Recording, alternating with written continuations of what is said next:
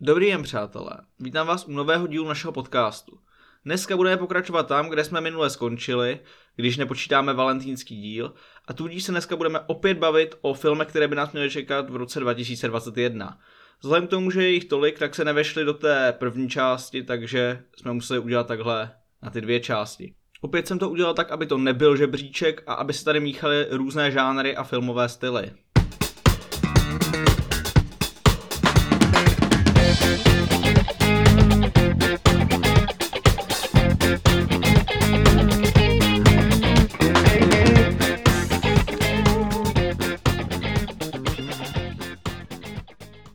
A asi nemusíme na nic čekat a přejdeme hned k prvnímu filmu, což je Don't Look Up od Adama McKaye. No, asi tady dlouho nebyla komedie, která by byla považována za jednu z událostí roku, a já si myslím, že tenhle film to nakonec bude. Protože je zde za prvé naprosto hvězdné obsazení. Je tam Jennifer Lawrence z Hunger Games, je tam Leonardo DiCaprio, je tam Kate Blanchett, Jonah Hill, Timothée Chalamet, dokonce i Meryl Streep, ta dlouho nehrála vlastně ve filmu, který by byl taková čistá žánrová komedie. No pak je tu třeba i Matthew Perry, že jo, Chandler z Přátel. A e, překvapuje mě, že je to vlastně na Netflixu, protože si myslím, že tenhle film by v pohodě se vlastně uživil i v kinech. Ale zase na druhou stranu to asi nebude úplně ta nejčistší komedie konzumní, protože Adam McKay sice kdysi dávno tenhle typ komedií točil, ale přece jen e, třeba Zprávař, jeho debut, ten mám hodně rád. To je vlastně velká role Vila Ferella, se kterým tento režisér dost často spolupracuje. Tak vždycky je tam takový podtext, je to spíš taková jako zároveň satira, ale zároveň trošku takový fekální humor, ale inteligentnější. A vlastně něco takového bych čekal od tohodle a od Don't Look, od Don't Look Up, ale zároveň e, mezi tím Adam McKay natočil i vážné filmy, což byly e, Sázka na nejistotu o finanční krizi na Wall Street a především Vice, což byl e, že jo, životopis e, amerického viceprezidenta bývalého Dicka Cheneyho. A upřímně ten film fakt zbožňuju, pravděpodobně se na něj mrkneme někdy ve filmech pod radarem. A no, nevím, co k tomu dodat. Asi bylo dobré říct i něco k ději, protože i ten je vlastně důvod, proč se na ten film tak strašně těším. Protože zápletka by se měla točit kolem dvou astronomů, kteří se vlastně dozvědí, že na Zemi se řítí nějaký asteroid nebo cizí planeta, hrozí srážka a konec světa. A tak se snaží to s tím obeznámit okolní svět, ale v podstatě jim nikdo nevěří. Tu dvojici astronomů by si právě měli zahrát Jennifer Lawrence a Leonardo DiCaprio. A už jsme viděli i první fotky a záběry a ty dva tam vypadají fakt dost šíleně, takže myslím si, že se fakt máme na co těšit a Netflix si s tím zase jednou, řekněme, získá určité uznání, jak myslím z řad diváků, tak kritiků. Ale tohle by mohl být spíš ten divácký případ. No a teď půjdeme, řekněme, k samotnému protipólu vlastně, typu filmu, který představuje Don't Look Up, a to je film The Northman od režiséra Roberta Eggerse. To jméno už není úplně neznámé, už se vlastně dostalo do povědomí díky dvou hororově laděným snímkům Čarodějnice a Maják. Čarodějnici jsem zatím neviděl, ale mám to v plánu. A Maják jsem viděl, no a největší pozitivum jsou na tom herci Willem Dafoe a Robert Pattinson, protože jinak ten film byl opravdu taková halucinogenní břečka a opravdu ten pokus o to umění tam nevyšel. Ale režijní schopnosti tam jsou vidět, a o to více těším právě na The Northman, protože zde je i zajímavější příběh. Mělo by se jednat o revenge drama z dob vikingů, ale jinak přesně o ději nic moc nevíme. Ale obsazení vypadá velmi zajímavě.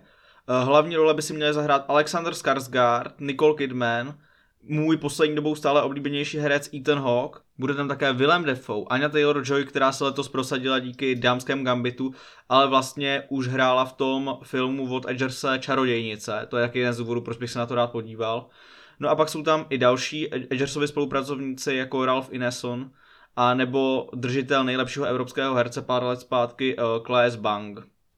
Upřímně bych to u sebe nečekal, ale to téma těch vikingů mě hrozně láká. A myslím si, že je dobře, že Eggers opouští ty vody toho hororu, protože režijní schopnosti i scenaristické si podle mě lépe rozvine v jiném žánru, než kdyby se zaškatulkoval v tom jednom, v tom hororovém. Takže opravdu se na tenhle film hodně těším. Bohužel je to spíš ten festivalový typ, takže se ho asi nedočkáme, pokud budou ty festivaly zrušeny. Ale už to obsazení a vlastně celý, jak ten projekt dýchá, tak já tomu fakt věřím, že to bude dobrý a hrozně se těším. Tak a teď přejdeme zase do těch více mainstreamových vod a k filmu, na který se asi těší většina hororových fanoušků, a to je film V zajetí démonů tři. Tentokrát bohužel bez Jamesa Vana na režijní sesli, ale snad by to nemuselo úplně vadit, protože režisérem bude Michael Chaves, kterého si vlastně Van vychovává jako svého nástupce, a ten režíroval nedávný horor La Llorona, nebo nevím, jestli se tak přesně vyslovuje, neumím španělsky, ale každopádně ten film nebyl úplně nejhorší, a tak se asi Van rozhodl, vzhledem k tomu, že by se rád věnoval jiným projektům, že by ho zde mohl Michael Chaves zaskočit. No, já doufám, že tam nebude tady ta režijní výměna nijak zvlášť vadit a že se opět dočkáme toho vrcholu v mainstreamovém hororu, protože ty předchozí díly přesně tohle splňovaly, a pokud to u tady toho třetího filmu nevyjde, tak já už asi nevím o jiné značce, která by tady ten vrchol mainstreamového hororu splňovala. Měli by se vrátit v hlavních rolích jak Patrick Wilson, tak Vera Farmiga, a děj by se měl tentokrát točit okolo toho, že Warrenovi jsou přizváni k přezkoumání případu, kdy muž je obviněn z několikanásobné vraždy, ale on tvrdí, že jednal v posednutí ďáblem. Jak říkám, na ten film se furt hrozně těším a doufám, že to Michael Chaves zvládne ukočírovat tak, jak by to udělal James Wan. A teď zase jako na houpačce se přehoupneme do těch víc artových vod a dostáváme se k filmu Banshees of Inisheer od Martina McDonagha, který je známý díky svému osobitému britskému černému humoru, který si vlastně vypěstoval už v dobách, kdy byl divadelním dramatikem. Já se přiznám, že se považuji za jeho velkého fanouška. Sice jsem neviděl ten jeho první krátkometrážní film, za který dostal Oscara, ale viděl jsem V Brůgách, Sedm psychopatů i Tři billboardy kousek za Ebbingem, takže vlastně všechny jeho celovečerní filmy. A musím říct, že já ten jeho humor fakt žeru. Ty hrdiny, že jo, většinou tam hraje Colin Farrell, měl tam Brendana Gleesona v Brugách, Sema Rockwella v Billboardech a v Sedmi psychopatech. Nevím, jak mu to funguje, ale je to vlastně jediný člověk, který podle mě kromě Tarantina zvládá tu kombinaci těch kriminálních příběhů a toho humoru do toho, protože neznám fakt jinýho tvůrce, který by to kromě těchto dvou zvládal tak dobře. Banshees of Inisheer by měly vycházet z jedné z McDonaghových prvních her divadelních a měl by to být příběh o dvou přátelích na malém ostrově, kteří se vlastně začnou hrozně líst na nervy a jejich přátelství spěje k nepěknému konci. Hlavní role by si měli zahrát představitelé hlavních rolí z jeho celovečerního debutu V Brugách, Colin Farrell a Brendan Gleeson, což, jak už jsem naznačil, myslím si, že právě i kvůli tomuhle tomu to bude strašně super ten film. A nevím, co bych tomu dodal, prostě jestli jste ty filmy předchozího neviděli, tak si je pusťte, myslím si, že se vám budou fakt líbit. A pokud ne, tak by se vám nelíbil ani Tarantino a v tom případě nebudeme úplně kamarádi. Jdeme dál a teď jsme v takových vodách, že kdysi dávno by to byl mainstream, dneska už je to taky spíš do těch artovějších vod, ale no je to těžko zahraditelný. Prostě je to další film Woodyho Allena v Rifkins Festival, neboli Festival pana Rifkina. Woody Allen byl po tom, co se na něj zase vyhrabali nějaký ty x let starý obvinění ze sexuálního obtěžování jeho nevlastní dcery, tak byl vypovězen z U S A a Evropa, jak napsal Kamil Fla ve svém článku, se mu stala takovou důstojnou rezervací pro dožití. No, já se na jeho filmy dívám furt stejně, furt mě stejně baví a podle mě nejlépe zobrazují mezilidské vztahy. Asi si nevzpomenu na lepší příklad toho, jak někdo točil filmy o mezilidských vztazích. Samozřejmě je tam určitý osobitý a lehce praštěný Allenův humor, ale myslím si, že to na té realističnosti toho, jak spolu lidé jednají a jak žijí, tak to úplně neubírá. Ve své filmografii má Allen namixováno mnoho žánrů, jsou tam komedie, dramata, mix těchto dvou žánrů, ale pak také se tam často objevují prvky kriminálky, mysteriózna a tak dále a tak dále. A jeho Rifkins Festival by měl spadat právě do té kategorie komedie nebo vztahové komedie. Příběh se točí okolo manželského páru, který tvoří stárnoucí režisér a jeho o něco mladší manželka. Ti se společně vydávají na filmový festival do města San Sebastián ve Španělsku, kde se i skutečný film Rifkins Festival natáčel. Manželství hlavních hrdinů by ve filmu mělo projít zatěžkávací zkouškou v tom smyslu, že každý z nich se zamiluje do jiného člověka. Téma nevěry není v Allenových filmech nic nového, takže diváci, kteří jeho filmy znají, by si mohli užít i Rifkins Festival. Rifkins Festival měl mít premiéru u nás už před necelým měsícem, ale kvůli koronaviru k tomu nedošlo. Což je velká škoda, já jsem se na ten film opravdu hodně těšil A štve mě to, protože co když už Woody nikdy žádný jiný film nenatočí, tak jsem přišel o možnost vidět jeho poslední film prostě v kině, jako sakra. Já jsem žádný z jeho filmů v kině neviděl, vlastně ho nakoukávám až zpětně a tak by mě to mrzelo, takže doufám, že se to promítání nějak posune nebo něco, protože, jak jsem řekl, velmi by mě to mrzelo, kdybych o ten film přišel. Dalším filmem na mém seznamu je film The Guilty od Netflixu v režii Antoána Fuqua, který natočil známé policejní drama Training Day anebo remake westernu Sedm statečných. Jeho nový film bude také remakem, a to nedávného dánského thrilleru Tísňové volání. Ten se celý odehrával v jedné místnosti a točil se okolo dispečera tísňové linky, kterému se dovolá žena a sdělí mu, že se jí někdo pokouší unést. Vzhledem k tomu, že se celý film odehrával v jedné místnosti, tak stál na jednom hlavním herci.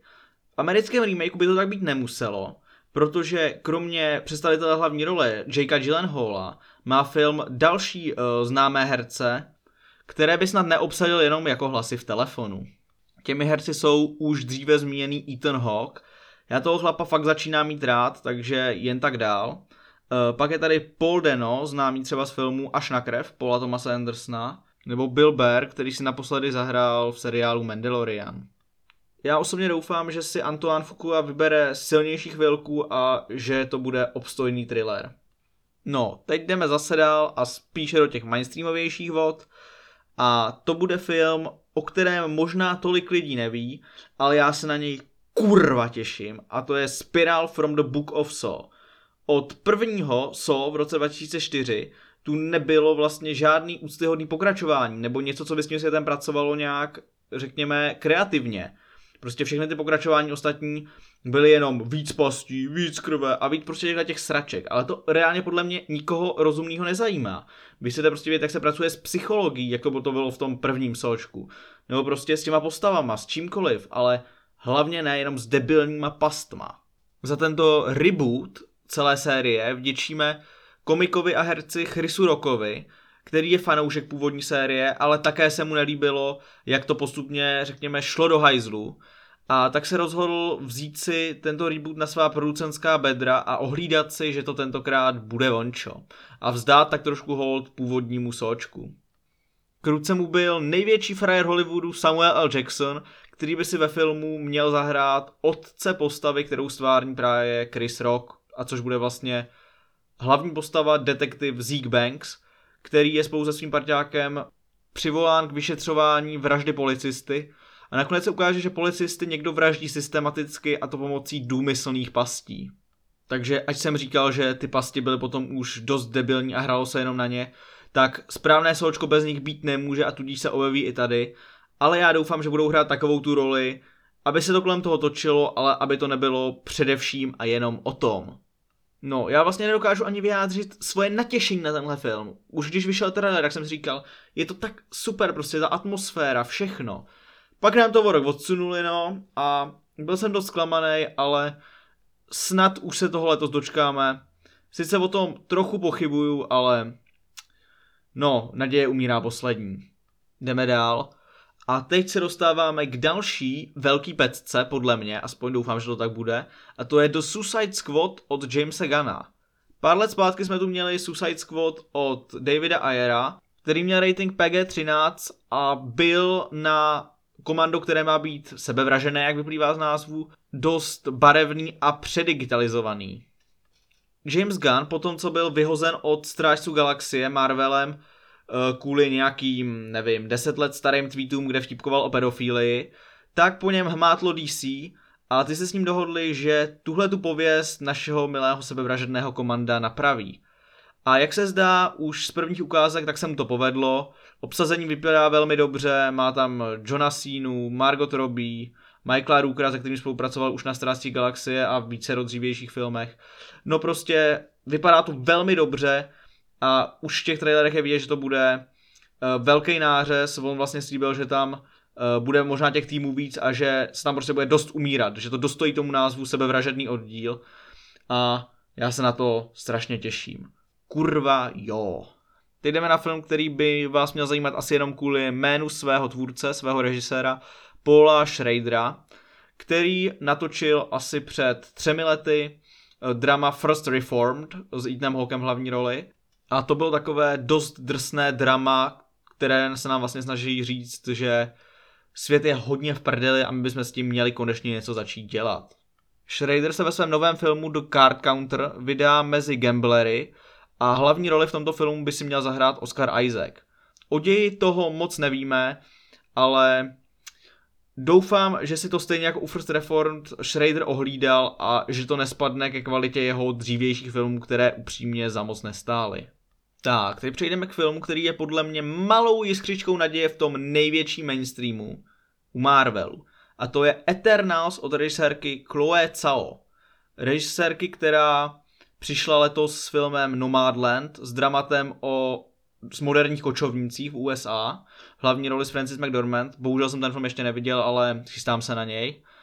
A právě tato režisérka přišla před nějakou dobou za ředitelem Marvelu Kevinem Feigem s tím, že by si ráda natočila vlastní film a že má ráda komiks Eternals a chtěla by se zaměřit právě na tyto postavy. Děj Eternals je v kostce o tom, že kladné nadlidské bytosti bojují se zápornými nadlidskými bytostmi, aby ochránili vesmír. Takže vlastně asi u Marvelu nic nového.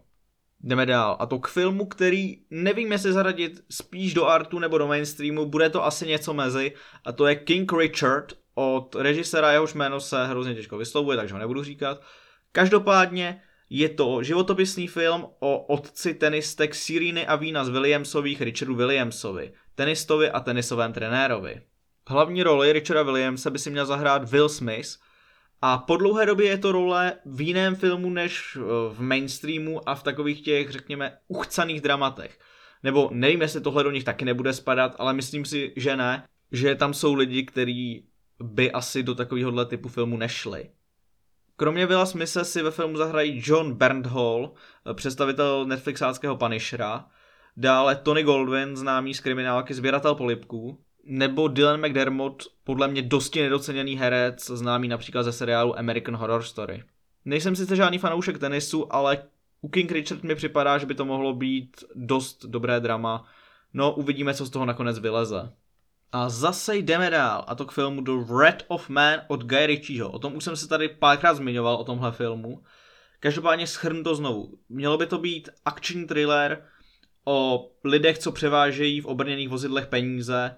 No, nevím, jestli je to po gentlemanech úplně krok správným směrem, ale tak zase na dostanu po gentlemanech Ritchiemu věřím asi více než po jeho jiných filmech. Tak proč ne? Ostatně bude mít k ruce Jasona Stathama, se kterým kdysi dávno začínali společně. Jason Statham debitoval v Ritchieho debitu z Balprachy a vypadni. Takže doufám, že to hochům vyjde stejně jako před lety. A jdeme dál, a to podle mě k filmu, který bude Guilty Pleasure roku, The Unbearable Weight of Massive Talent.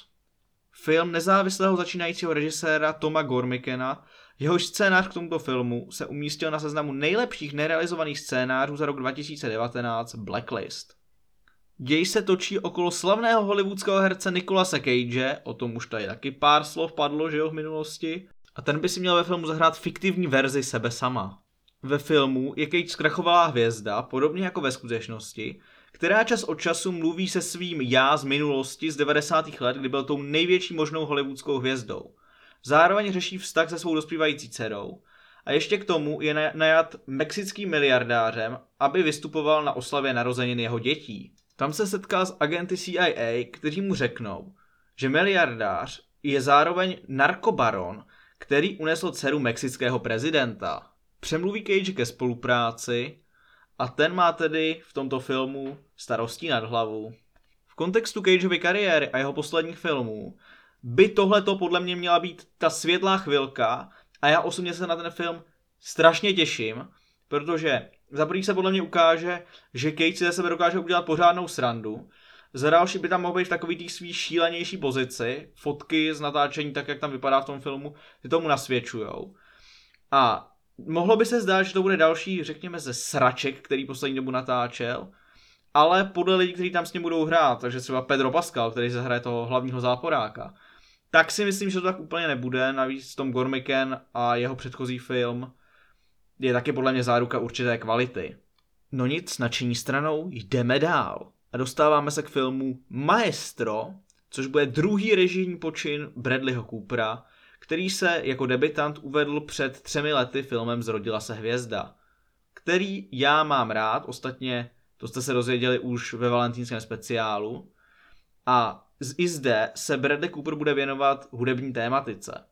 Film by měl být životopisem Leonarda Bernsteina, slavného hudebního skladatele, který dostal Oscara za muzikál West Side Story. Budu Bradley mu držet palce, aby mu to vyšlo.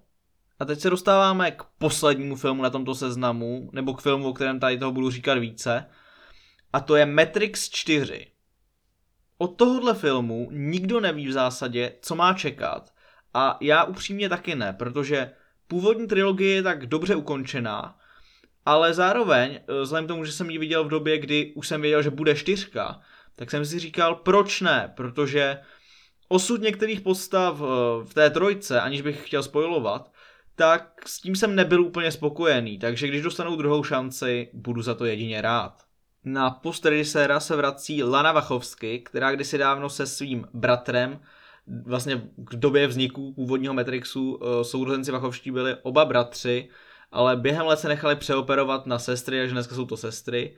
No a Lily Wachowská odpadla a tudíž zůstala Lana Wachowská jako režisérka a scénář ke čtvrtému Matrixu s ní napsal spisovatel David Mitchell, který má na svědomí román Atlas mraků, na jehož sfilmování se sestry Wachowské podílely. Z hereckého obsazení se z původní trilogie vrací Keanu Reeves a Carrie Ann Mossová jako Neo a Trinity a také Jada Pinkett Smith a posledně její postavy jsem teda upřímně zapomněl, už jsem to dlouho neviděl. Niobe, jo, Niobe to byla, no, ta přítelkyně Morfea. Což teď se dostáváme k té smutné části, že Lawrence Fishburne jako Morpheus se nevrátí a ani Hugo Weaving jako agent Smith bohužel nemohl dorazit na natáčení. Z nových postav by v obsazení měli figurovat Jonathan Groff, známý ze seriálu Mindhunter, nebo Neil Patrick Harris, kterého asi netřeba představovat. A zrovna jeho účast na tomto projektu je podle mě velkým překvapením. Jestli bude čtvrtý Matrix nakonec plnohodnotným seriózním pokračováním původní trilogie, nebo sračkovým pokusem restartovat kariéru minimálně jedné ze sester Wachowských, to bychom se měli dozvědět už letos v prosinci, a to i kdyby kina byla stále zavřená, protože vzhledem k tomu, že čtvrtý Matrix je pod dohledem studia Warner Bros., tak ho uvidíme na streamovací platformě H B O Max. No, na závěr bych tady rád ještě zmínil pár velkých, ale opravdu velkých filmů, které už byly z dva tisíce dvacet odsunuty a pohrát se s jejich daty uvedení čachruje. Na prvním místě bych uvedl Dunu Denise Villeneva, z níž, no, níž se vlastně dočkáme určitě letos, protože taky když tak půjde přes H B O Max. Dále je tu bondovka Není čas zemřít, které budeme rádi, když se někdy dočkáme, a to přetáčení kvůli product placementu už dokazuje, že je to, no, že je to svým způsobem opravdu zastaralé. Dále je tu Kingsman první mise, prequel úspěšných špionážních thrillerů Matthew Vaughna. Pak dojde na Gangsterku opět z dílny Warner Bros., takže bude na H B O Max letos Many Saints of Newark, což by měl být prequel k úspěšnému gangsterskému seriálu od H B O Rodina Sopránů. Pak je tu Smrt na Nilu, další adaptace díla Agáty Christie v režii Kennetha Branaga, který se zároveň zahrál hlavní roli detektiva Hercula Poirota. A pak film, na který se tady z toho konečného výběru těším asi nejvíce, a to je The Last Duel od Ridleyho Scotta. Rytířský film o posledním legálním souboji ve Francii třináctého století, kde by si hlavní role měli zahrát Matt Damon a Adam Driver. Matt Damon a Adam Driver v rytířské zbroji? No, kdo by to kurva nechtěl vidět? Teď, těsně před koncem, bych samozřejmě měl vzdát hold svým spolupracovníkům. Po mém boku opět sedí náš technický expert Honza. Dobrý den. Nesmím zapomenout ani na temného rytíře našeho podcastu Nelu, která tu opět není. A dále zdravím i Adélku, která mi ve valentínském díle moc pomohla.